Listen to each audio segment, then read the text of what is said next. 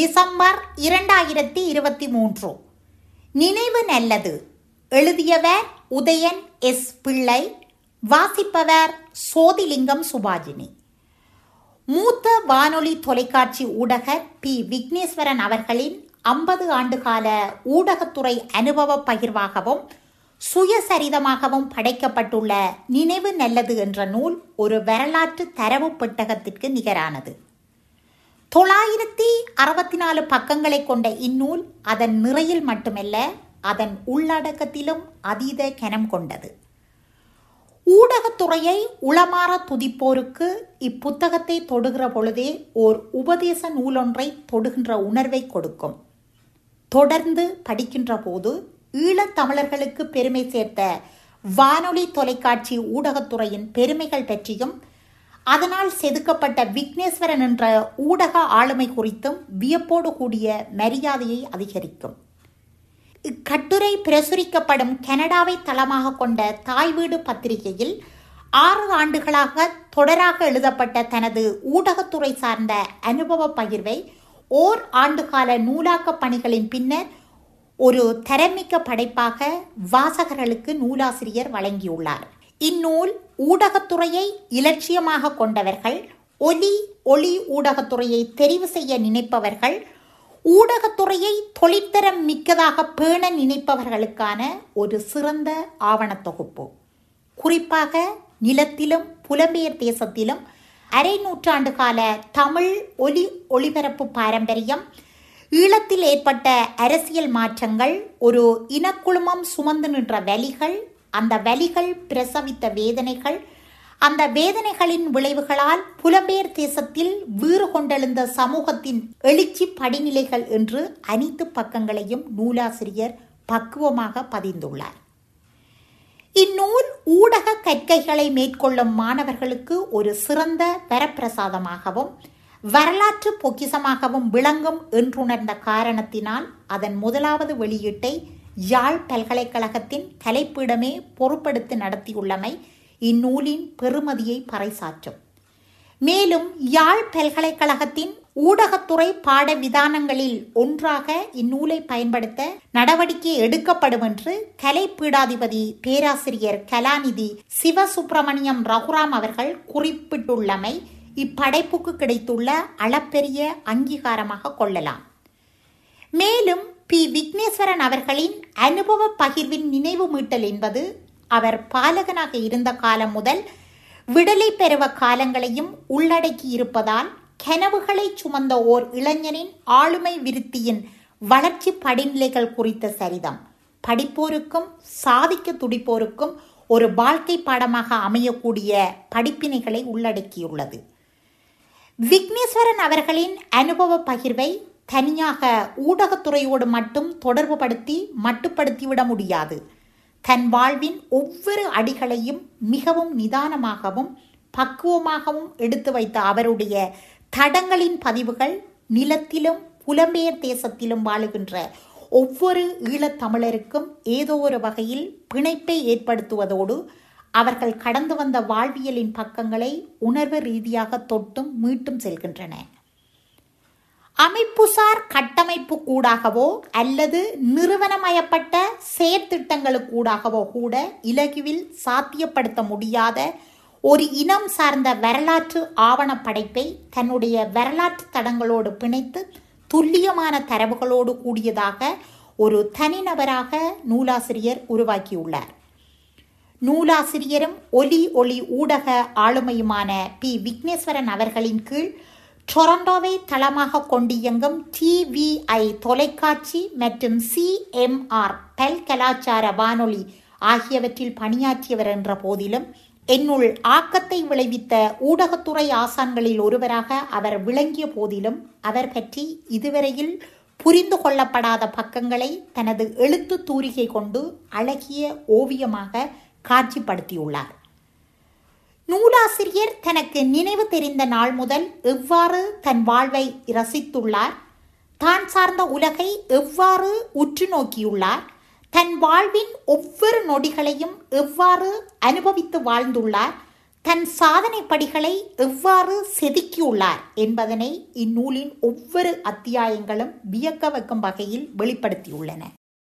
தான் தடம் பதித்த ஊடகத்துறையை எந்த அளவுக்கு நூலாசிரியர் நேசித்திருக்கிறார் என்பதையும் எந்த அளவுக்கு அதனை தனது சுவாசமாக கொண்டு அவர் வாழ்ந்திருக்கிறார் என்பதையும் தனது வாழ்வை சாட்சியமாக கொண்டு தன் எழுத்துகளால் நம்முன் சமர்ப்பித்துள்ளார். மேலும் ஊடகத்துறை வாழ்வு என்பது எவ்வளவு அர்ப்பணிப்பு மிக்கது என்பதையும் அதனூடான பயணம் எவ்வாறான சகிப்பு மற்றும் தியாகங்களை சுமந்தது என்பதையும் தன்னுடையதும் தன் துறை சார்ந்தவர்களினதும் அனுபவங்களின் ஊடாக சமகால தலைமுறையினருக்கும் எதிர்கால தலைமுறையினருக்கும் புரிய வைக்கும் வகையில் ஆதாரங்களை அடுக்கியுள்ளார்.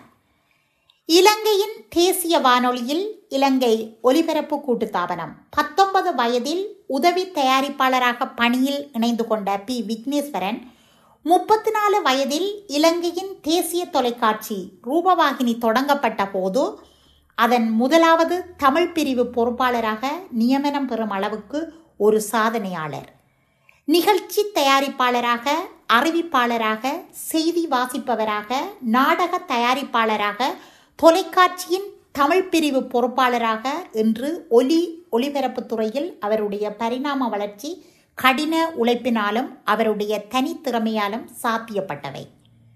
மேலும் ஆயிரத்தி தொள்ளாயிரத்தி தொண்ணூற்றி ஒன்றில் கனடாவிற்கு புலம்பெயர்ந்த பின்னர் பல பகுதி நேர தமிழ் வானொலிகளுக்கு ஆலோசகராகவும் நிகழ்ச்சி வழங்குனராகவும் தனது பங்களிப்பை வழங்கிய விக்னேஸ்வரன் இரண்டாயிரமாம் ஆண்டு டிவிஐ எனும் முதலாவது இருபத்தி நாலு மணி நேர தமிழ் தொலைக்காட்சி தோற்றம் பெற்ற போதும் இரண்டாயிரத்தி நாலாம் ஆண்டு தமிழர் நிர்வாகத்தில் சிஎம்ஆர் எனும் இருபத்தி நாலு மணி நேர பல் கலாச்சார பண்பலை பன்னெண்டு மணி நேர தமிழ் ஒலிபரப்பு தோற்றம் பெற்ற போதும் உரிய பயிற்சிகளை வழங்கி நிகழ்ச்சி நிர்வாக கட்டமைப்புகளை உருவாக்கி நெறிப்படுத்துவதிலும் தன்னுடைய அளப்பெரிய சேவைகளை ஆற்றிய ஒருவர்.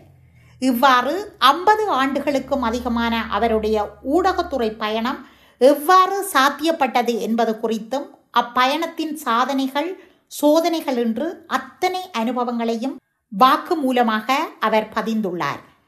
பொதுவில் ஓர் இறுக்கமான மனிதராக தோற்றமளிக்கும் பி விக்னேஸ்வரன் அதிகம் உணர்வுகளை வெளிக்காட்டும் இயல்பெற்றவர் மேன் ஆஃப் ஃபியூ வேர்ட்ஸ் என்று கூறும் அளவிற்கு அந்த வார்த்தை சிக்கனம் மிக்கவராகவும் மிகவும் அவதானமாக சொற்களை அளந்து பேசும் இயல்பினையும் கொண்ட ஒருவர் அவருடைய அதிகபட்ச உணர்வு வெளிப்பாடு அவ்வப்பொழுது புன்முறுவலாகவும் மெல்லிய சிரிப்பாகவும் வெளிப்படும் கோபத்தை அவருடைய குரலின் கடுமை அவ்வப்பொழுது காட்டிக் கொடுக்கும்.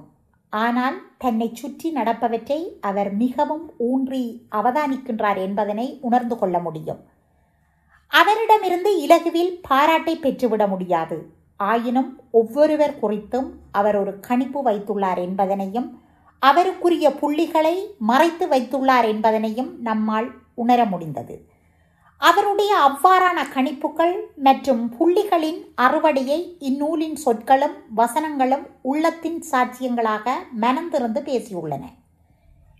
எனினும் இந்நூல் சாமானிய வாசிப்பாளர்களையும் கவர்ந்திழுக்கும் ஓர் இலக்கிய படைப்பு அல்ல.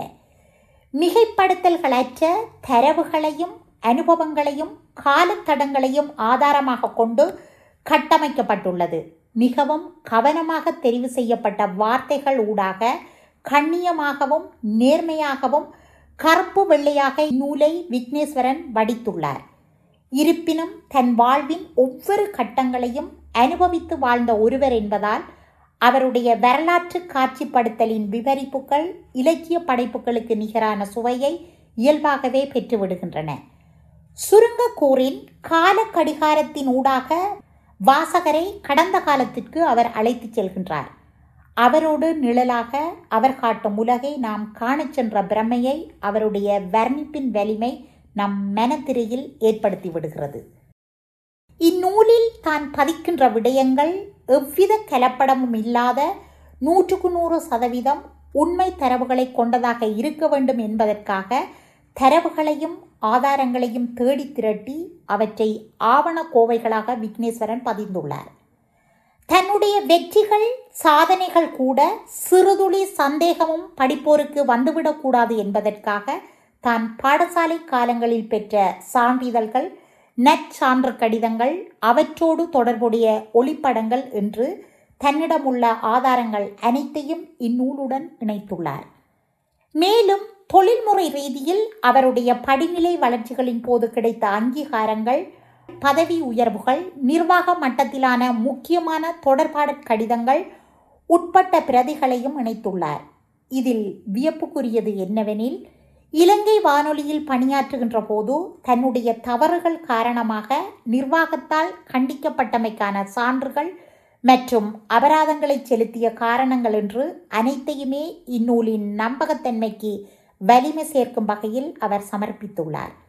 பொதுவாக இவ்வாறான சுயசரிதங்கள் எழுதப்படுகின்ற போது சுய தம்பட்டங்களையே முதன்மைப்படுத்தி தமக்கு இழுக்கை தருகிற விடயங்களை மறைத்து விடுவதே பொது விதி ஆனால் அவ்வாறான பொது விதியை விக்னேஸ்வரன் இந்நூலில் உடைத்துள்ளார்.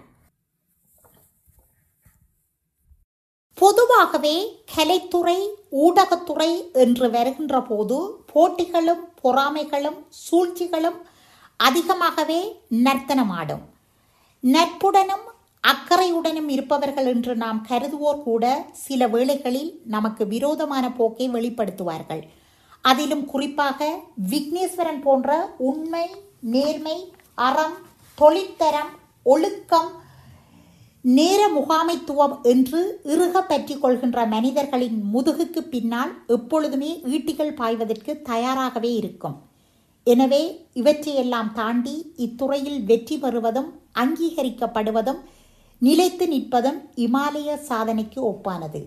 இருப்பினும் வரலாற்று பதிவு என்று வருகின்ற போது தொழில்முறையில் சமகாலத்தில் தன்னோடு பணி செய்தவர்கள் தன்னை வழிநடத்தியவர்கள் துறை சார்ந்த போட்டியாளர்கள் என்று அனைவருடைய திறமைகளையும் தரம் தாழ்த்தாமல் அவர்களின் குறைகளை கூட கண்ணியமான சொல்லாடல்கள் ஊடாக தொழிற்தரத்தை மையமாக கொண்டு ஊடகத்துறைக்கு அவர்கள் ஆற்றிய பங்களிப்பையும் நேர்த்திகளையும் நேர்மையுடன் பதிவு செய்துள்ளார்.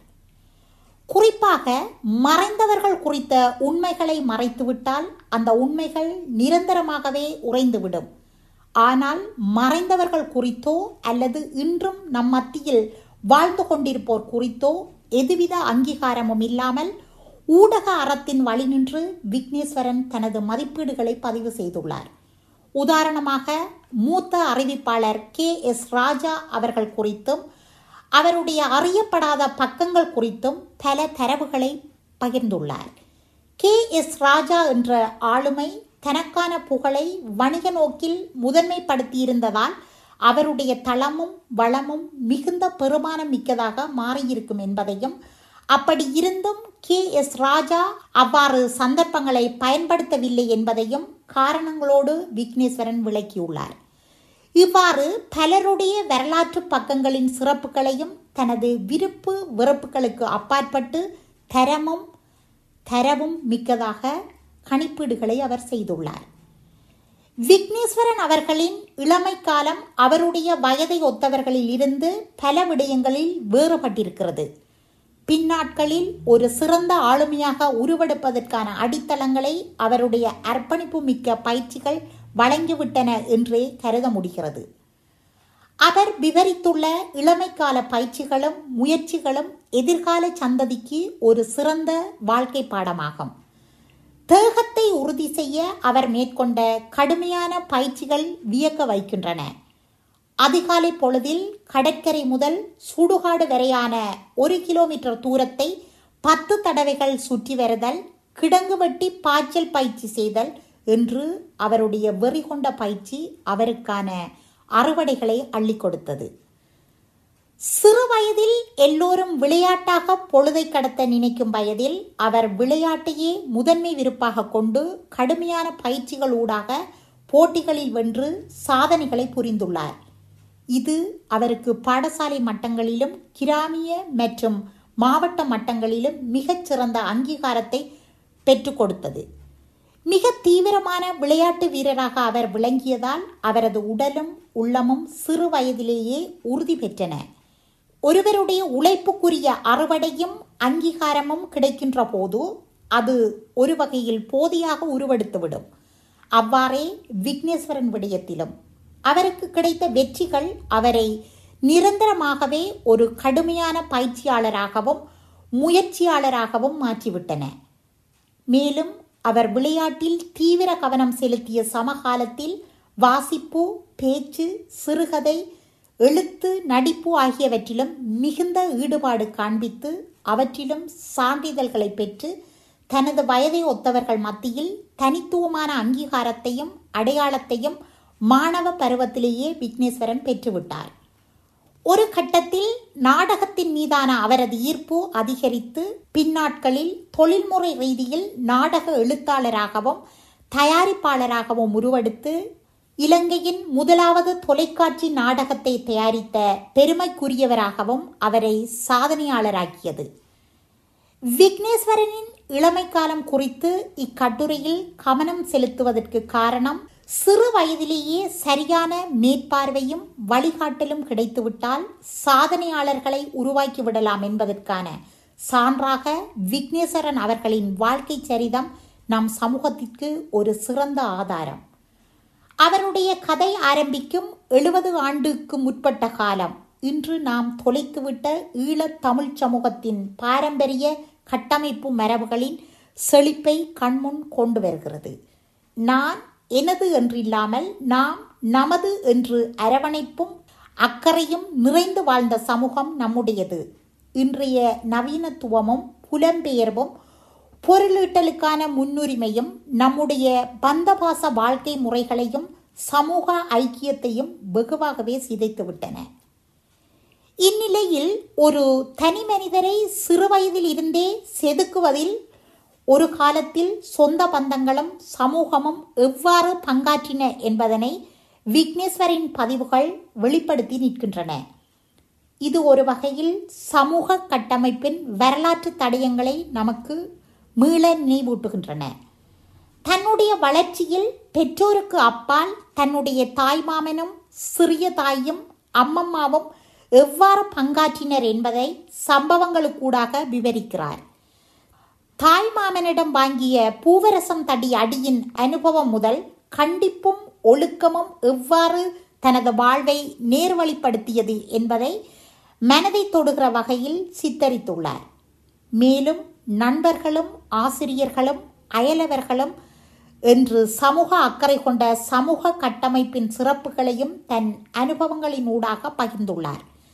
இவ்வாறான சமூக வாழ்க்கை முறைகளின் கதைகளை எதிர்கால சந்ததி இதுபோன்ற பதிவுகள் ஊடாக மட்டுமே அறிந்து கொள்ள முடியும் என்பதே சமகாலத்தின் கசப்பான உண்மை. சிறுவயது முதலே தான் இலக்கு வைத்த விடயங்களுக்காக கடுமையாக உழைப்பது விக்னேஸ்வரனின் இயல்பு என்ற போதிலும் மிக நேர்த்தியான திட்டமிடல்கள் ஊடாகவும் கணிப்புகள் ஊடாகவும் நடைமுறை சாத்தியமான அணுகுமுறைகள் ஊடாகவும் தனது இலக்குகளை அவர் எட்டியுள்ளார். ஆனால் ஊடக பயணம் என்பது அவருடைய இலக்குகளின் ஒன்றாக வரையறுக்கப்படவில்லை. எனினும் குடும்ப சூழல் காரணமாக உயர்தரம் படிக்கும் போதே ஒன்றோடு ஒன்று தொடர்பற்ற மூன்று துறைகளில் ஒன்றை தெரிவு செய்ய முனைந்து சந்தர்ப்ப வசத்தாலும் அவருடைய இளமைக்கால சாதனைகள் திறமைகள் காரணமாகவும் இலங்கை வானொலியில் இணைந்து கொள்ளும் வாய்ப்பு அவருக்கு கிட்டியது. அதுவே அவரது லட்சிய பாதையாக பின்னர் அவருடைய வாழ்வோடு ஒட்டிக்கொண்டது. அதன் விளைவு ஈழத்தமிழ் உலகு ஓர் ஊடக ஆளுமையை பிரசவித்தது. ஒலிபரப்பும் ஒளிபரப்பும் பி. விக்னேஸ்வரனை கண்டங்கள் கடந்தும் தத்தெடுத்து கொண்டன. அவருடைய ஊடக வாழ்வில் ஒவ்வொரு நொடி பொழுதுகளையும் எவ்வாறு இரசித்தார் நேசித்தார் சவால்களை எதிர்கொண்டார் சூழ்ச்சிகளையும் சூதுவாதுகளையும் கடந்து சென்றார் சாதனை படிகளை எட்டி பிடித்தார் என்பதனை இந்த நூலின் பல அத்தியாயங்கள் ஊடாகவும் அனுபவ பாடம் ஊடாகவும் விக்னேஸ்வரன் விளக்கியுள்ளார். முன்னரே குறிப்பிட்டது போல ஊடக வாழ்க்கை என்பது அர்ப்பணிப்பு மிக்கது. அதனை அதற்கே உரிய மரியாதையுடன் கற்றுக்கொண்டால் அது உங்களை ஆட்கொண்டுவிடும். பணிவும் பக்தியும் உழைப்பும் பயிற்சியும் தேடலும் இருக்குமாயின் இத்துறையில் தனிமுத்திரை பதிக்கலாம். அவ்வாறே விக்னேஸ்வரனின் ஊடக பயணம் விதையில் இருந்த விருட்சமானது. தன்னை வழிநடத்தியவர்களிடமிருந்து ஒலி ஒளி ஊடக மரபுகளையும் ஒலிபரப்பு இலக்கணத்தையும் விக்னேஸ்வரன் முறைப்படி கற்றுக்கொண்டார் தயாரிப்பாளருக்கான பயிற்சிகள் அறிவிப்பாளருக்கான பயிற்சிகள் செய்தி வாசிப்பாளருக்கான பயிற்சிகள் ஒலிப்பதிவுகளுக்கான பயிற்சிகள் நிகழ்ச்சிகளுக்கான பிரதியாக்க பயிற்சிகள் நாடக நெறியாள்கைக்கான பயிற்சிகள் ஒளியமைப்பு பயிற்சிகள் வானொலி தொலைக்காட்சி நிர்வாக நெறிமுறைகளுக்கான பயிற்சிகள் என்று அனைத்தையும் ஆதி முதல் அந்தம் வரை அவர் கற்றுக்கொண்டார். அதன் காரணமாகவே இள வயதிலேயே ஒரு தொலைக்காட்சியின் தமிழ் பிரிவு பொறுப்பதிகாரியாக அவர் நியமிக்கப்பட்டார். இதன் விளைவாக ஈழத் தமிழர்களுக்கான தொழில்முறை ஊடக கட்டமைப்புகளை புலத்தில் உருவாக்கும் பணிகள் வேகம் பெற்ற காலத்தில் கனடாவில் டிவிஐ தொலைக்காட்சி மற்றும் சிஎம்ஆர் டெல் கலாச்சார பண்பலை ஊடகங்கள் உருவாக்கப்பட்ட போது அவருடைய புலமைத்துவம் நிகழ்ச்சி நிர்வாக கட்டமைப்புகளை தொழிற்தரம் மிக்கதாக மேம்படுத்தின. அதேபோன்று தமிழர் தாயகத்தில் தமிழருக்கான தேசிய தொலைக்காட்சி உருவாக்க பணிகள் மேம்படுத்தப்பட்ட போது அங்கும் அவருடைய நேரடி பிரசன்னமும் ஆலோசனைகளும் அப்பணிகளுக்கு வெளிச்சேர்த்தன ஆகவே தொழிற்தரம் மிக்க தமிழர்களுக்கான தேசிய ஊடக கட்டமைப்புகளை உருவாக்கும் பணிகளில் விக்னேஸ்வரின் சேவையும் வழிகாட்டலும் பங்களிப்பும் அளப்பெரியது. ஆயிரத்தி தொள்ளாயிரத்தி தொண்ணூறுகளின் பிற்பகுதியில் தென்னிலங்கையில் தோற்றம் பெற்ற தனியார் வானொலிகள் தமிழின் செழுமைக்கு இழிவை ஏற்படுத்தி அதன் சுயத்தை அதன் சிறப்பை அழிக்க முற்பட்ட வேளையில் ஏறத்தாழ சமகாலத்தில் வடக்கு கிழக்கில் தமிழர்களின் நிழல் அரசாங்க கட்டுப்பாட்டு பகுதிகளிலும் புலம்பெயர்ந்த தமிழர்கள் வாழும் நாடுகளிலும் தமிழர்களுக்கான தரமிக்க ஊடக தேவைகள் அதிகரித்து மரபு வழி ஊடக உருவாக்கங்கள் பெருக்கம் கண்டன. அவற்றில் கனடாவில் உருவாக்கம் பெற்ற கணிசமான வானொலிகளின் வளர்ச்சியில் விக்னேஸ்வரின் பங்களிப்பு போற்றுதலுக்குரியது. எனினும் இரண்டாயிரத்தி ஒன்பதாம் ஆண்டுக்கு பின்னரான நிலைமைகள் நம்முடைய தொழிற்தர மிக்க ஊடக கட்டுமானங்களை கணிசமாகவே தகர்த்து விட்டதாகவே கருத முடிகிறது. இன்று தென்னிந்திய ஊடகங்களுக்கு போட்டியாக தமிழ் மொழியை பணயம் வைத்து புதுமைகள் செய்ய ஊடகங்கள் துணிந்துவிட்டன இந்நிலை நமக்கு ஏன் மொழி நமக்கு ஏன் அடையாளம் நமக்கு ஏன் கலாச்சாரம் என்ற கேள்விகளை எழுப்புகின்றன.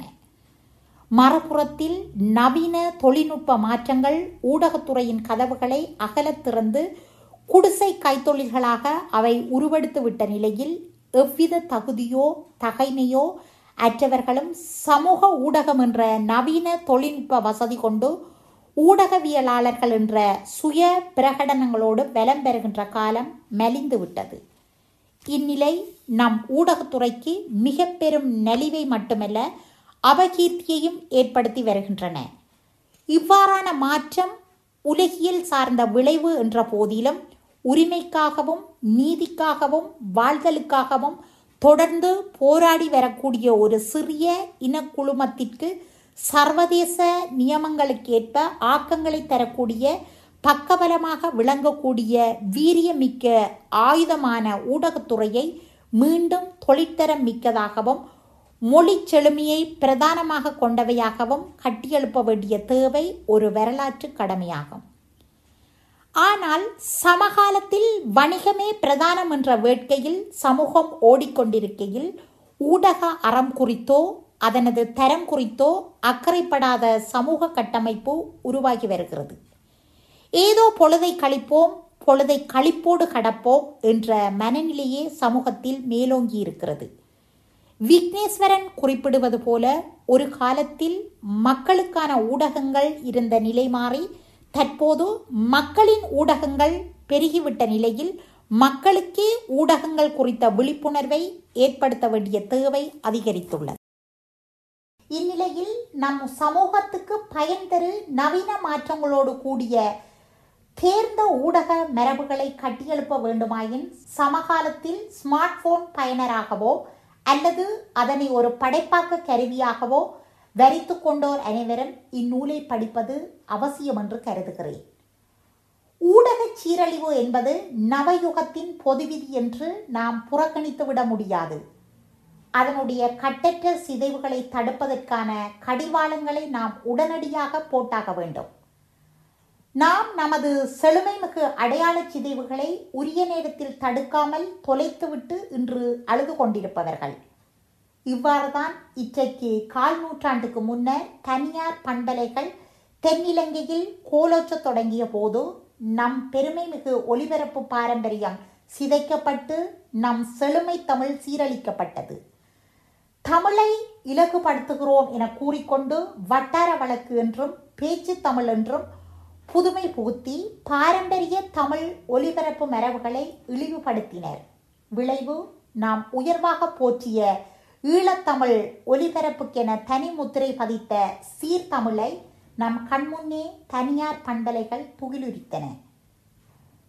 ஆயினும் விரல் விட்டு எண்ணக்கூடிய ஒரு சிலர் செழுமையான தமிழ் ஒலிபரப்பு பாரம்பரியத்தை பேண முற்பட்ட போதிலும் அவ்வாறானவர்கள் ஒலிபரப்பு அரங்கிலிருந்து படிப்படியாக அகன்றனர் அல்லது அகற்றப்பட்டனர் என்பது வரலாறு. அதன் அடுத்த பரிணாமமாக ஈழத்தமிழர்களின் மொழி வழக்கும் மொழி வளமும் சுயமிழந்து சென்னை தமிழ் எனும் பன்னித்தமிழ் வானொலிகளில் கோலோச்சுகின்றன.